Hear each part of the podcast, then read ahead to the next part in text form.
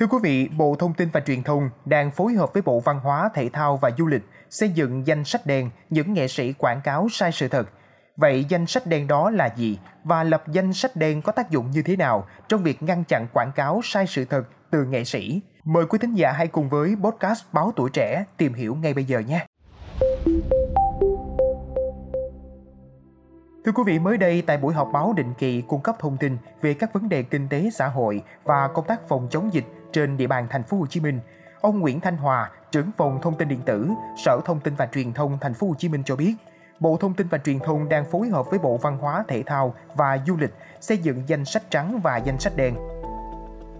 Theo đó, danh sách trắng là những nghệ sĩ không vi phạm quảng cáo sai sự thật, khuyến khích các nhà quảng cáo chọn để quảng cáo. Còn danh sách đen là những nghệ sĩ vi phạm trong quảng cáo có xử phạt, tái phạm.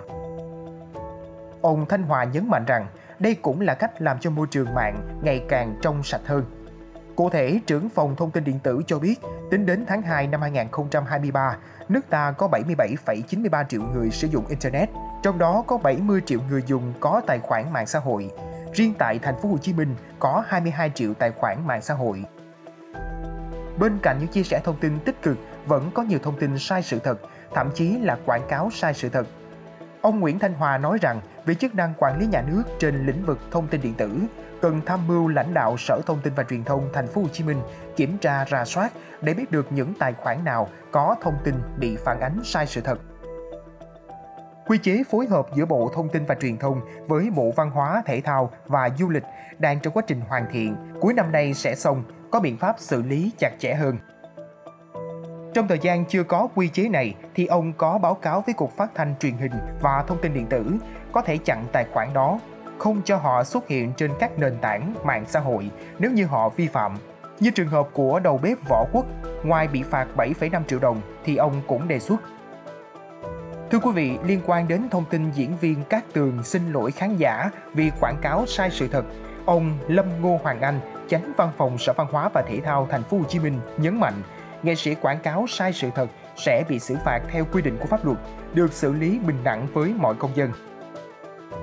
Ông cho biết thêm, các hoạt động của văn nghệ sĩ được quy định cụ thể trong quyết định số 3196 trên QD BVH TTDL năm 2021 ban hành quy tắc ứng xử của người hoạt động trong lĩnh vực nghệ thuật.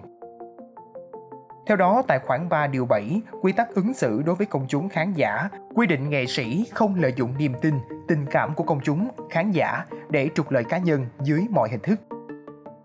Ngoài ra, tại khoản 4 điều 9, quy tắc ứng xử khi tham gia các hoạt động xã hội khác có nêu rõ rằng tham gia hoạt động quảng cáo phải đảm bảo truyền đạt thông tin trung thực, chính xác, rõ ràng về công dụng, tính năng của sản phẩm hàng hóa đúng quy định của pháp luật, đặc biệt là các sản phẩm trong lĩnh vực y tế, giáo dục và môi trường. Thưa quý vị, trước đó đã có xảy ra nhiều sự vụ nghệ sĩ quảng cáo sai sự thật. Cụ thể trên một trang YouTube đăng clip livestream, nghệ sĩ Cát Tường chia sẻ quá trình ổn định đường huyết về dưới 6 chấm nhờ uống Diasur bản cao cấp.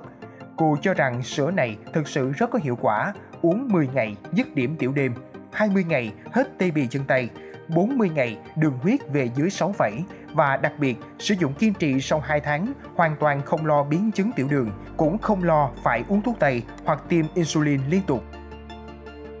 Trong một clip livestream khác có cả các tường, nghệ sĩ Quyền Linh liên tục quảng cáo uống sữa Diazur sẽ đỡ tiểu đêm, đỡ tê bì chân tay, rung lẩy bẩy, không còn lo các biến chứng tiểu đường và duy trì đường huyết ở ngưỡng an toàn. Và hối thúc mọi người gọi vào số điện thoại sẽ có nhân viên lên đơn hàng nhanh nhất, tặng nhiều ưu đãi tốt nhất cho bà con. Theo tìm hiểu của tuổi trẻ, sữa Diazur chỉ được xác nhận là thực phẩm dành cho chế độ ăn đặc biệt Diazur không phải là sữa non ngăn ngừa tiểu đường như các clip quảng cáo. Hiện tại các tường đã thừa nhận bản thân đã sai do nói chưa đúng những từ chuyên môn cho phép theo quy định của luật quảng cáo. Cô cho biết mình đã sẵn sàng đến tận nơi xin lỗi những khách hàng sử dụng sản phẩm do cô quảng cáo mà không hiệu quả nếu có yêu cầu và chịu trách nhiệm bù đắp phần nào thiệt thòi của khách hàng. Xin cảm ơn quý thính giả đã lắng nghe số podcast ngày hôm nay. Đừng quên theo dõi để tiếp tục đồng hành cùng với podcast Báo Tuổi Trẻ trong những số phát sóng lần sau. Xin chào tạm biệt và hẹn gặp lại.